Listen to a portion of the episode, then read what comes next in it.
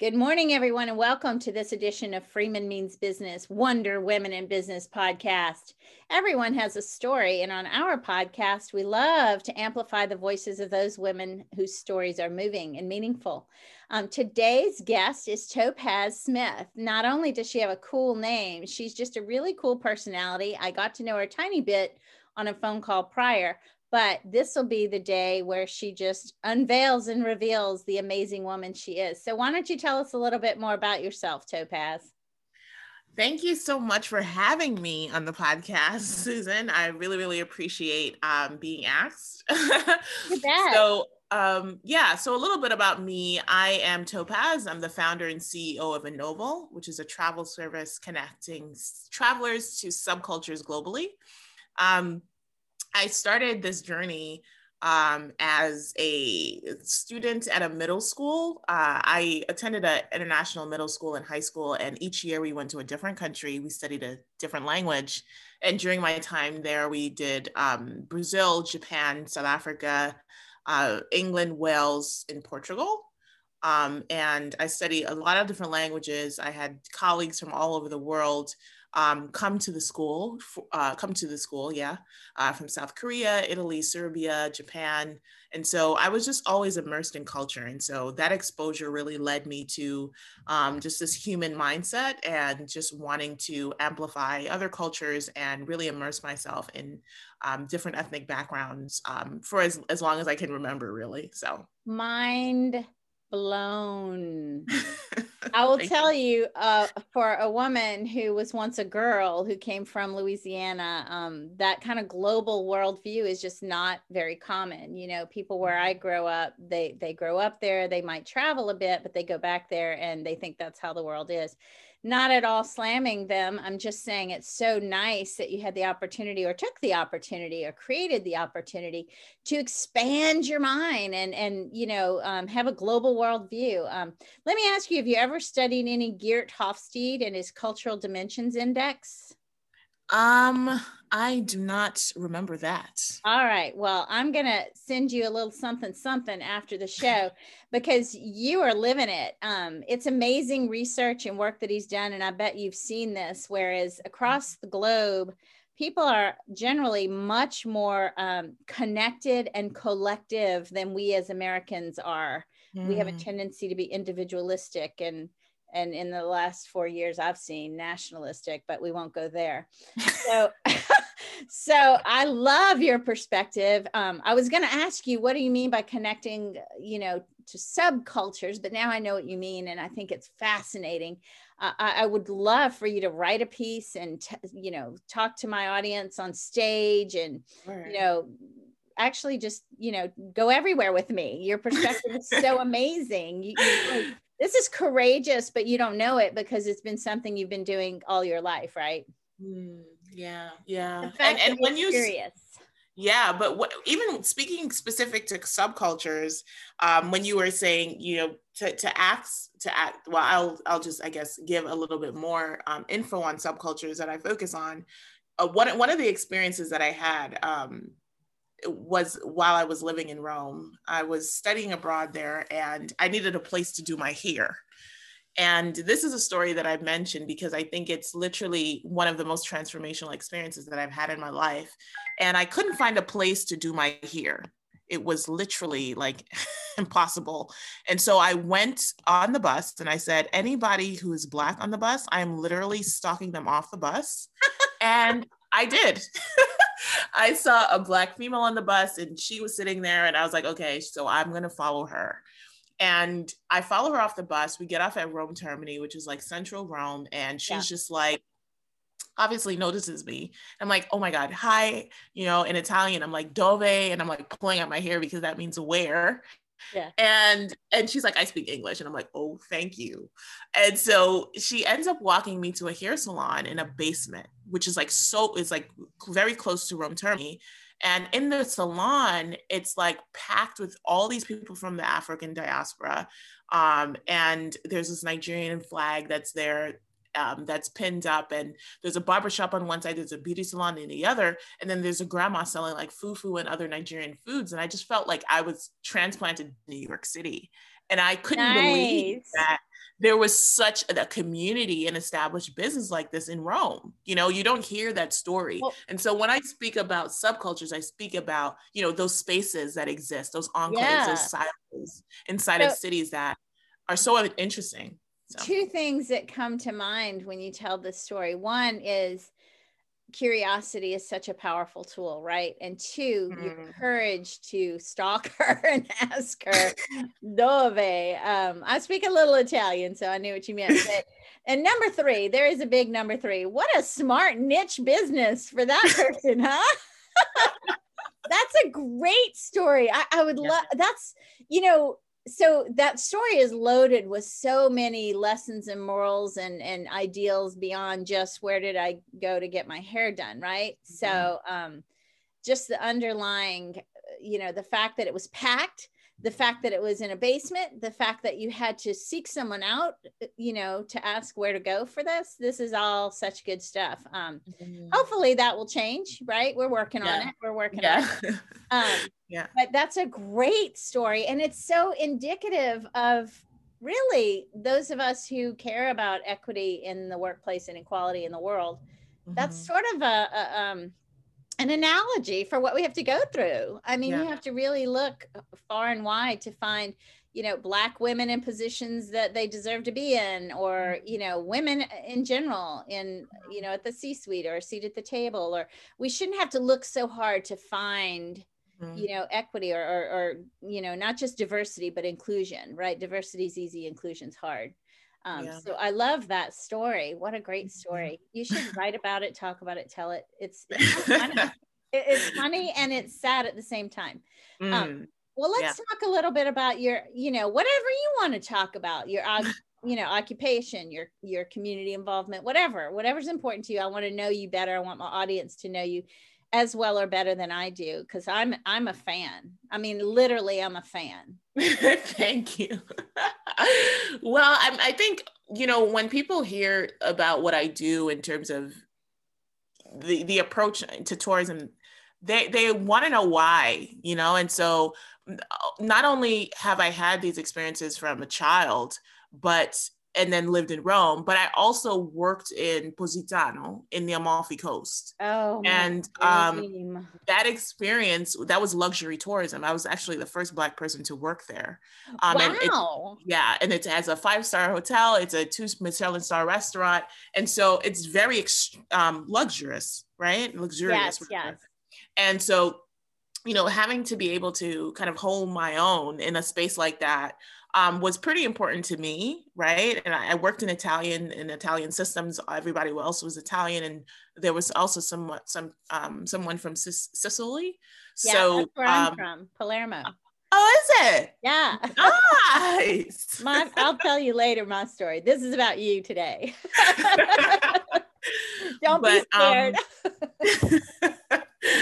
But um, I think that that experience was just profound in um, in terms of just knowing how important people are and respecting people in a way that you're constantly giving of yourself and, and wanting people to um, to just ex- experience um, joy. Um, that that was kind of what you served in hospitality and tourism. It's like everything was for the client. Everything is five star service, and just being taught in that way, I think was really really great for me um, for, for my life and just even in the career in, in my career path. So um, doing that experience that led me to understand how business and the environment intersect from a hospitality lens which i really wasn't being taught in class. It was more lived. Right. Um, let me ask you really quickly before you move on from that um, does that in the inverse? So so my background is client service measuring client service in financial services. Is you know it's it's about five star service in financial services. Does that mess up the rest of your life? Because not a lot of people are you know they don't have that level of expectation of five star service. I know it kills me. Like you know when i am not given five star service regardless of what the issue is whether it's at a hotel or at my bank or at the grocery mm-hmm. store yeah. It kills me. Yeah. It definitely makes you it makes you it makes you really realize like okay well this person really just doesn't know. Right. Do you ever decide not to do business there anymore because of that one person's one action? Um you know i think you know there has been situations where i decide like not to do business in yeah. a place because of that and there's just a certain standard even for clients right there's a certain right. standard that you have to maintain um, and you just can't do it because that that just puts you at risk so your whole um, reputation, yeah. Yeah, yeah, totally. I hear you. I love everything about you. I know. Good thing I'm in San Francisco. I might be knocking on your door in New York if I were any closer. Yeah, that's awesome. Oh my days. Yeah. Seriously, thank you. You're incredible. So someone actually recommended you to me, uh, said you have to have her on your podcast. Um, another member of Fourth Floor. We should give them a shout out. They do great work. Yes, yes. Angie Barnes. That is my woman. she's the woman. Yeah, she's the one that referred you. Now she's referred two people to me, and I'm like, well, why don't you be on my podcast? You're pretty awesome at lifting women. And she's like, oh no, what would I say? And I was like, that's so typical of all of us to uh, yeah. not self promote, but I'm going to get her on here. You what? Yes, we need to get her on here. Yes. Totally. Totally. and she's living it. You know, she's walking the walk, not just talking the talk. Totally. I totally. I agree. I agree. Yeah. Yeah. Well, do this for me. Tell me what has been your proudest professional accomplishment to date? I mean, there probably were many. my proudest, I think, owning my own company. Mm-hmm. I think that has been my proudest um, accomplishment because it was like I was going through the experience of after after after Positano, I had gone to do work in, in Brazil on an ecotourism initiative. And it's like throughout all these times when it's like, okay, so I did Rome, I noticed this, and I was like, this is a problem. And, you know, even go, going to Brazil, I noticed community based tourism, and I was like, they're doing great work how do we get this to Jamaica? How do we get this to other places in the world that have, um, you know, something to offer, but just don't have certain boundaries in place for the tourism industry? And then there's, you know, going to Ethiopia and working in Ethiopia with pastoralists on an ecocultural center. And it's like I'm doing all of this stuff, but yet still I'm not really owning or taking charge in a way that I really wanted to. And so then I go to the Peace Corps and then I go to the United Nations.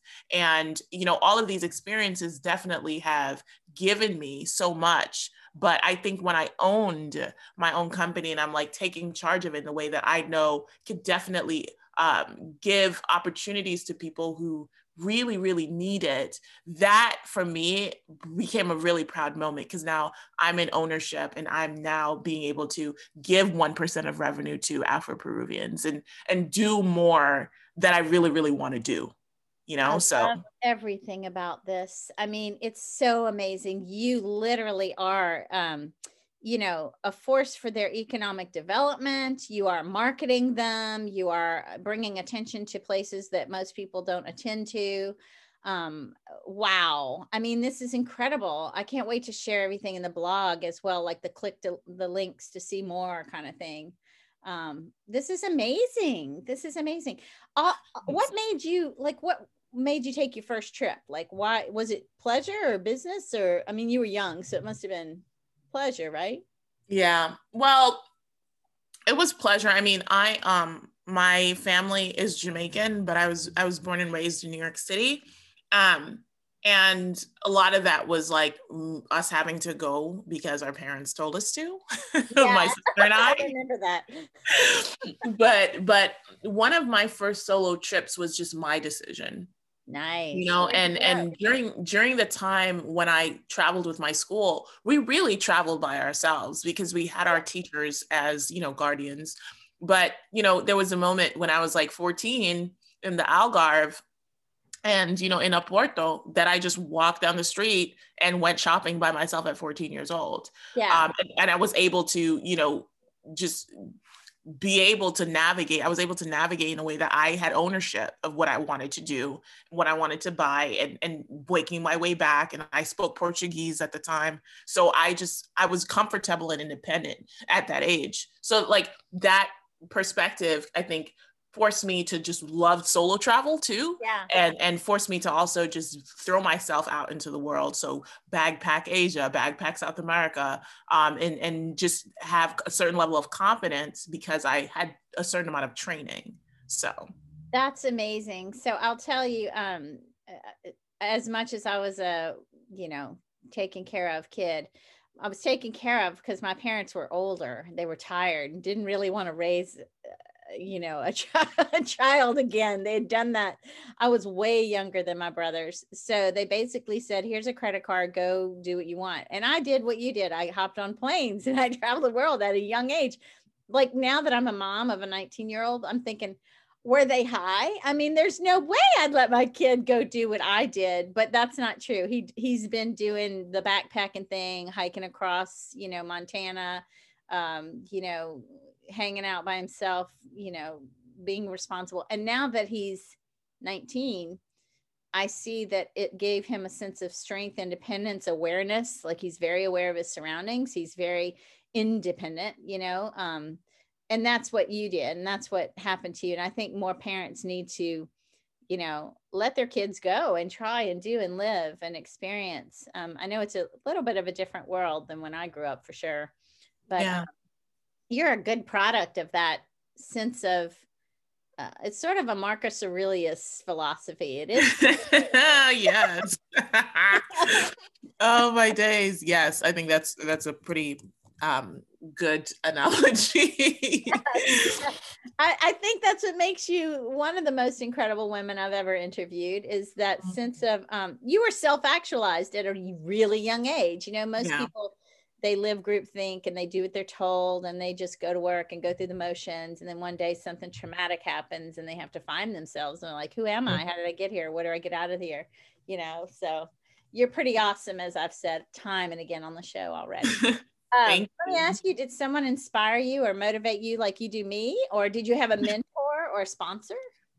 Um you know my mm, i don't so I had a really good, like one of my favorite teachers I met in ninth grade, and he was my Portuguese teacher. And um, he really introduced me to like a different world. Like um, he he he was very kind in terms of how he approached culture and like teaching culture. Um, it made you just think out of the box. So he was the first person to like let me listen to Cesária Évora from Cabo Verde, and he would make uh, feijoada and bring it to school. And um, I also got my first hundred, um, a hundred, what is it, hundred grade? Yeah, yeah, perfect grade. Yeah. Yeah, perfect, like A plus, like literally, that was my grade for the semester, and I was like, "You gave me a hundred? what?" and I mean, he was just very positive in the way in which he he taught us language and culture, and I think that was like that has always kind of stuck with me. Honestly, um, his teaching. Um, yeah, I love that because so, for example, um, my my kid goes to Berkeley, and I guess they are trying to loop in the parents to keep us. I don't know. you can imagine all the reasons, but they sent out this course for um, culture through food, right? And you can take this course as an alum or a parent or any way that you're affiliated, or even if you're just interested and not affiliated with Berkeley. And it talks about teaching cultures through the foods, the recipes, the flavors, the spices, the taste. Being from Louisiana, I know that like New Orleans culture is evident in our food um, and unique. And I think that your teacher, having taught you through experiential means versus just read chapter eight and then get back to us on the test what you learned, you know, spit it back out.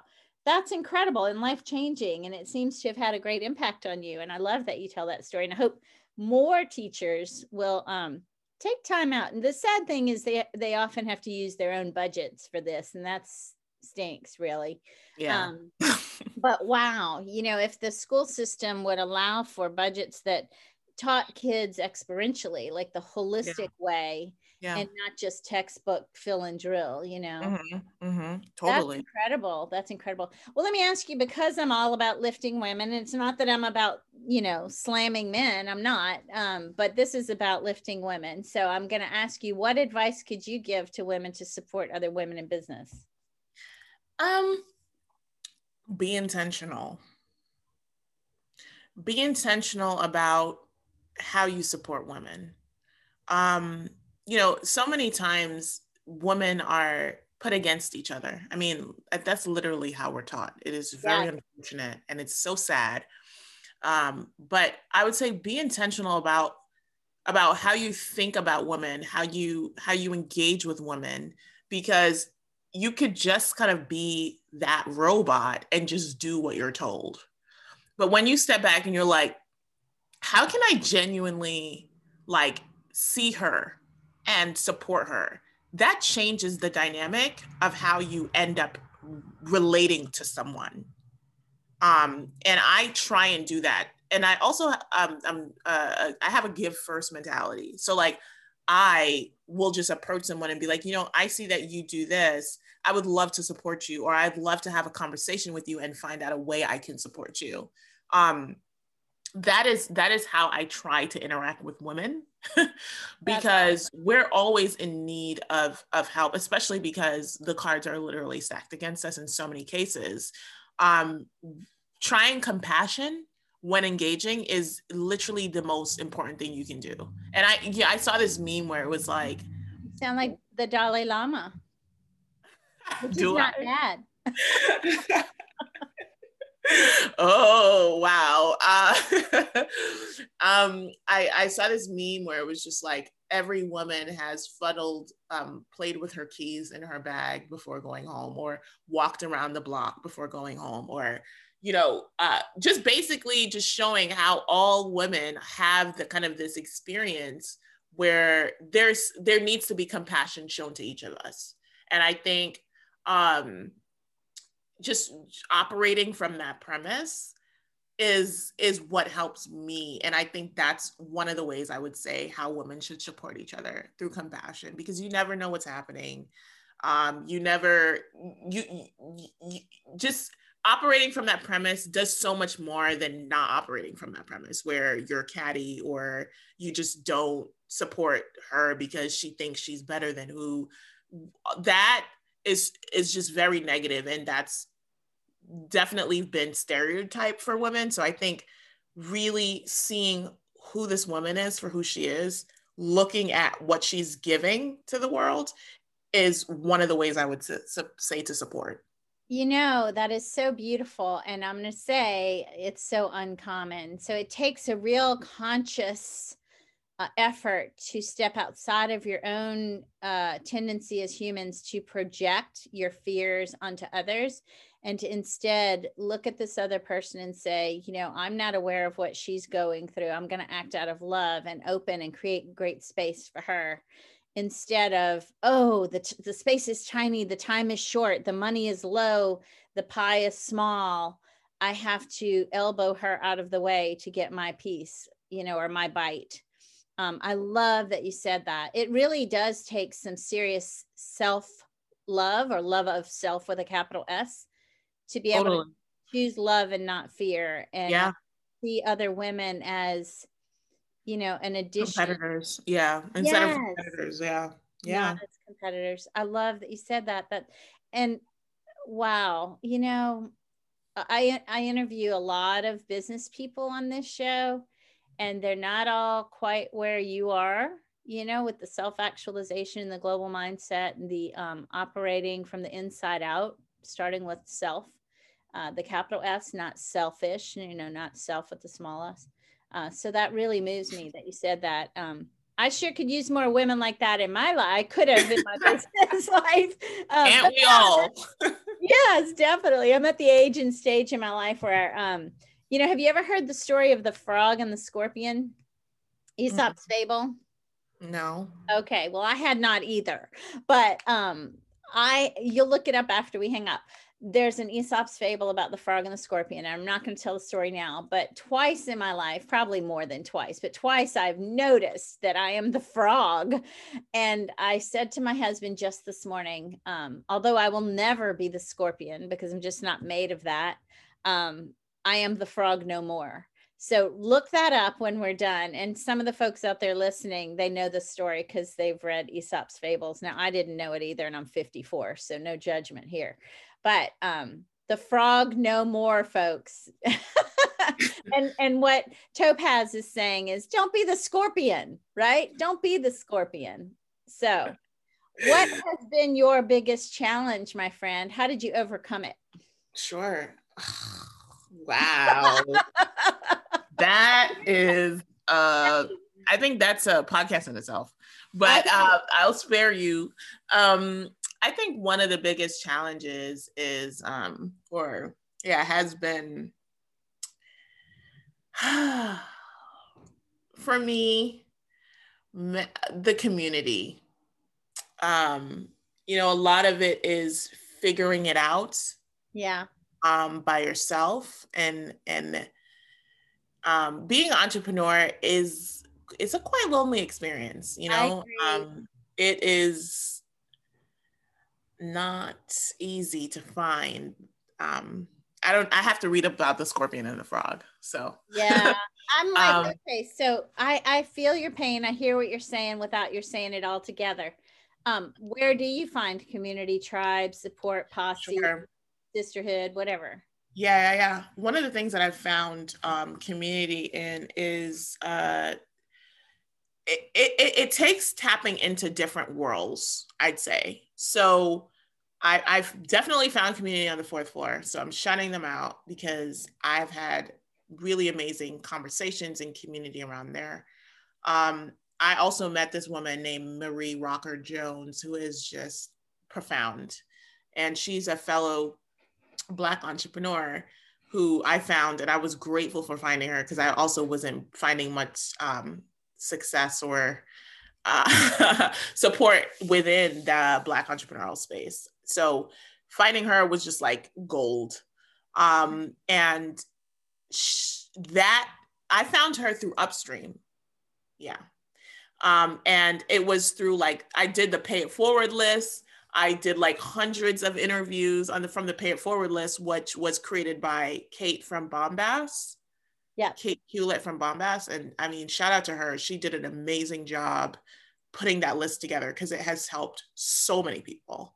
Um, talk about allyship. That right there, that's allyship. Um, so so I I went on. I used that pay it forward list.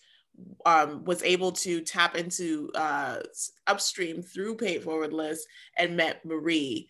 Um, and through Marie, I learned of the fourth floor and um, I was able to also connect, um, um, go on to the Hire Black Initiative, which also had, uh, when they had their Slack group, which also had um, really powerful allies and was able to tap into allies on there. So I think it, I really just tapped into all of these resources that were around me and was able to kind of strike gold by continuing conversations, by you know putting myself out there and to meet people who are um, aligned. Um, and the woman who was on the bus seeking a woman who could tell her where to get her hair done. I see that relentless in her pursuit. Yes, yes. I love that. Very entrepreneurial, very courageous. Mm-hmm. Um, very, I think for women in general, we find we're a lot of people say we suffer imposter syndrome. We are afraid to self promote. We are afraid to say, Hey, look at me. I need your help. Um, mm-hmm. because we pretend we have it all together. Um, I, I, I don't think that's true of me. but I love that you were courageous enough. I mean, like when I'm losing it, the world knows. I'm like, hey, I'm losing it. I need somebody's attention, help. You know, I need somebody's um, expertise, guidance.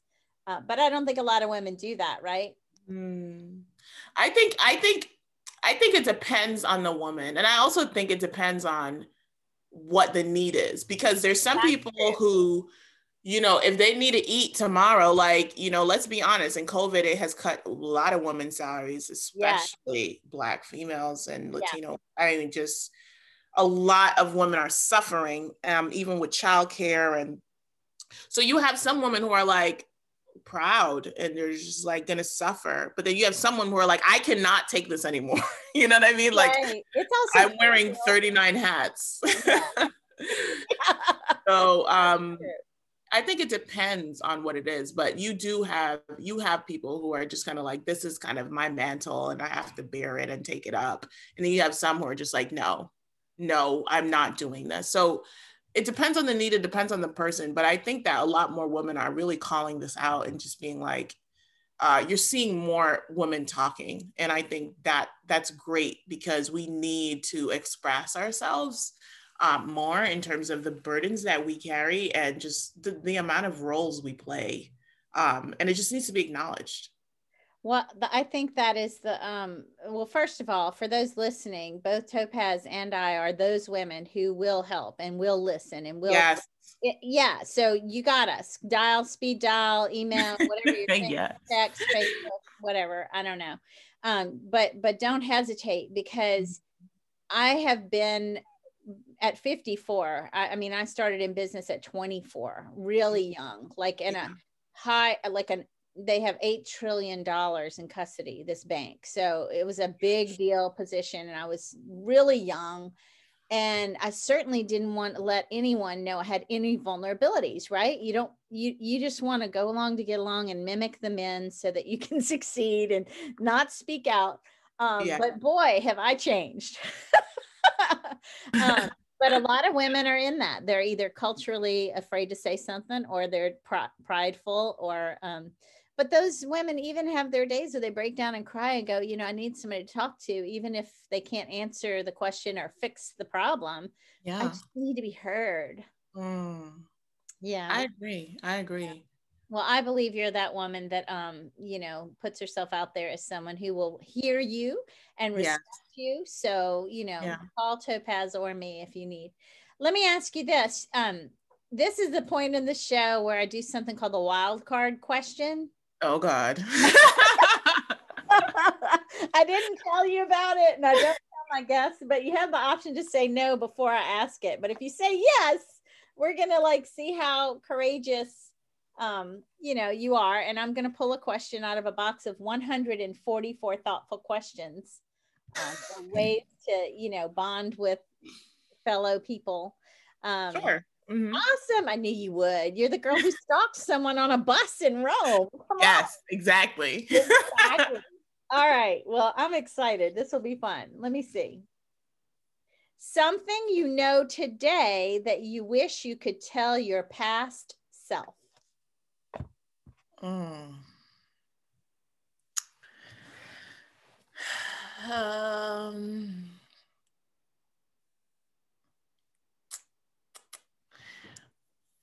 the first thing that comes to mind is you will be successful.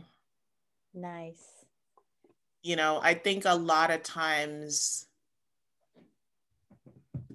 in college and, you know, just you don't feel that. You're on this track where it's like you just have to get this and you have to get that and you have to work so hard and you have to you know and i'm not saying i'm not saying you're not supposed to work hard but you're on this this movement where you're you're very anxious about oh yeah. what things are going to turn out like. You, you're not sure if you're doing this right or um there, there's just a lot of unsurety. And and you know what's interesting? I recently talked to this woman on um, i spoke with on Lunchclub and she is actually going for a Fulbright and she was a bit anxious. She's a junior in college and I told her I was like the internships you've done are so great and she was like, you know, really thankful in what I was telling her and I was also telling her even if somebody says that, you know, um, you have an unpaid internship and they say don't count that, do count it because yeah. those are lived realities and lived experiences that you're bringing to the workplace and from those um,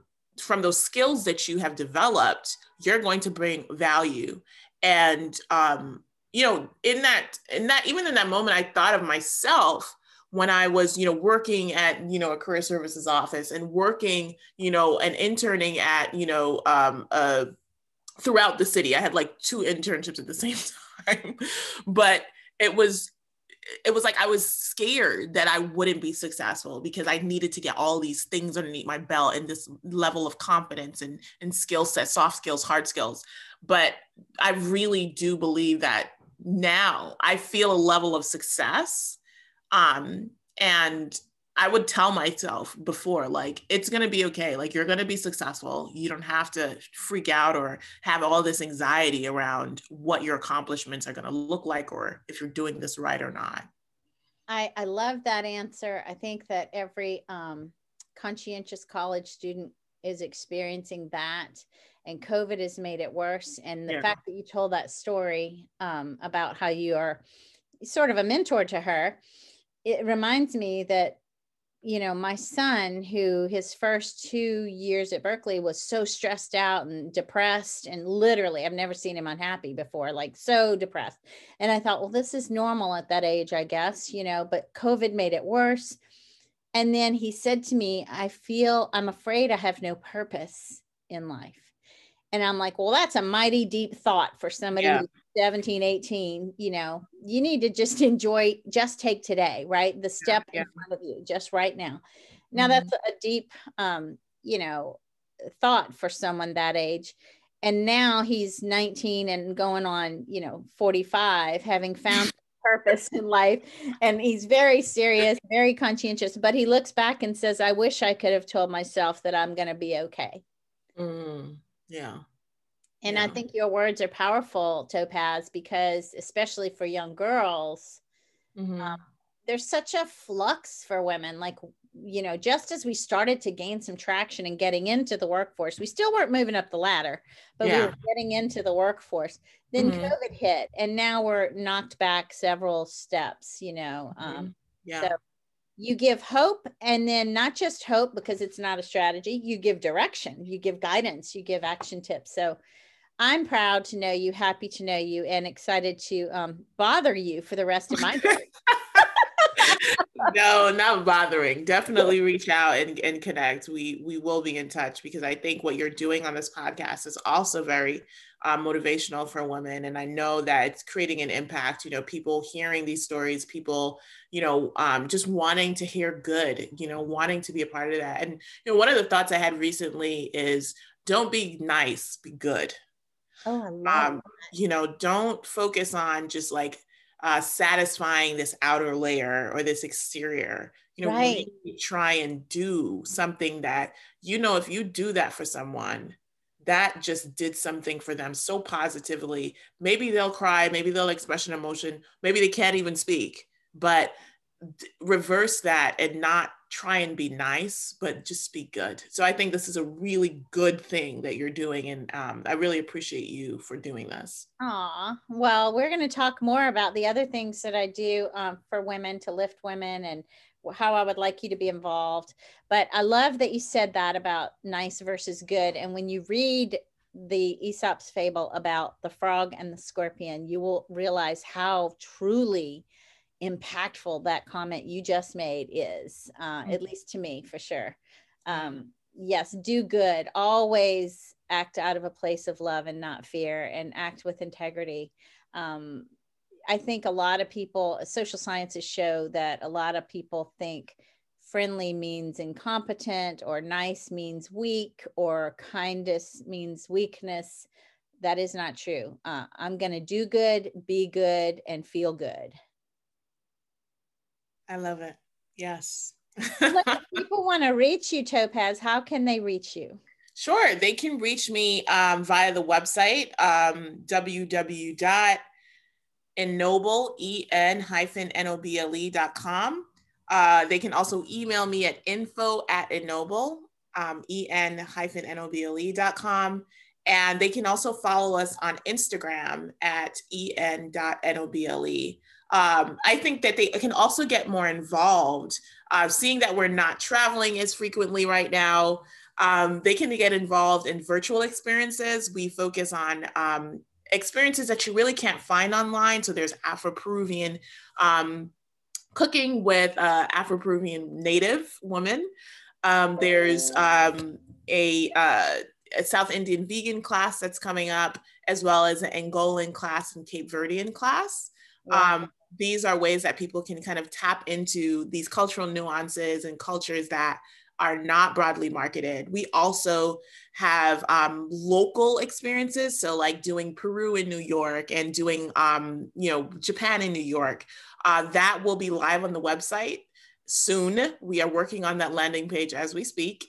Um, but those are some of the ways that people can get involved. And obviously, once COVID lifts, people can travel with us and really impact local economies in a way that um, it makes sense for them because they get to know about cultures that exist globally that you know they might not have heard of like the japanese peruvian community the moroccan community in the netherlands or the surinamese dutch culture in the netherlands or even the afro-portuguese countries like sao tome and principe or Cabo Verde. So those are some of the ways that people can get involved with us. But I look forward to um, you know engaging with the woman on your platform and really being of resource.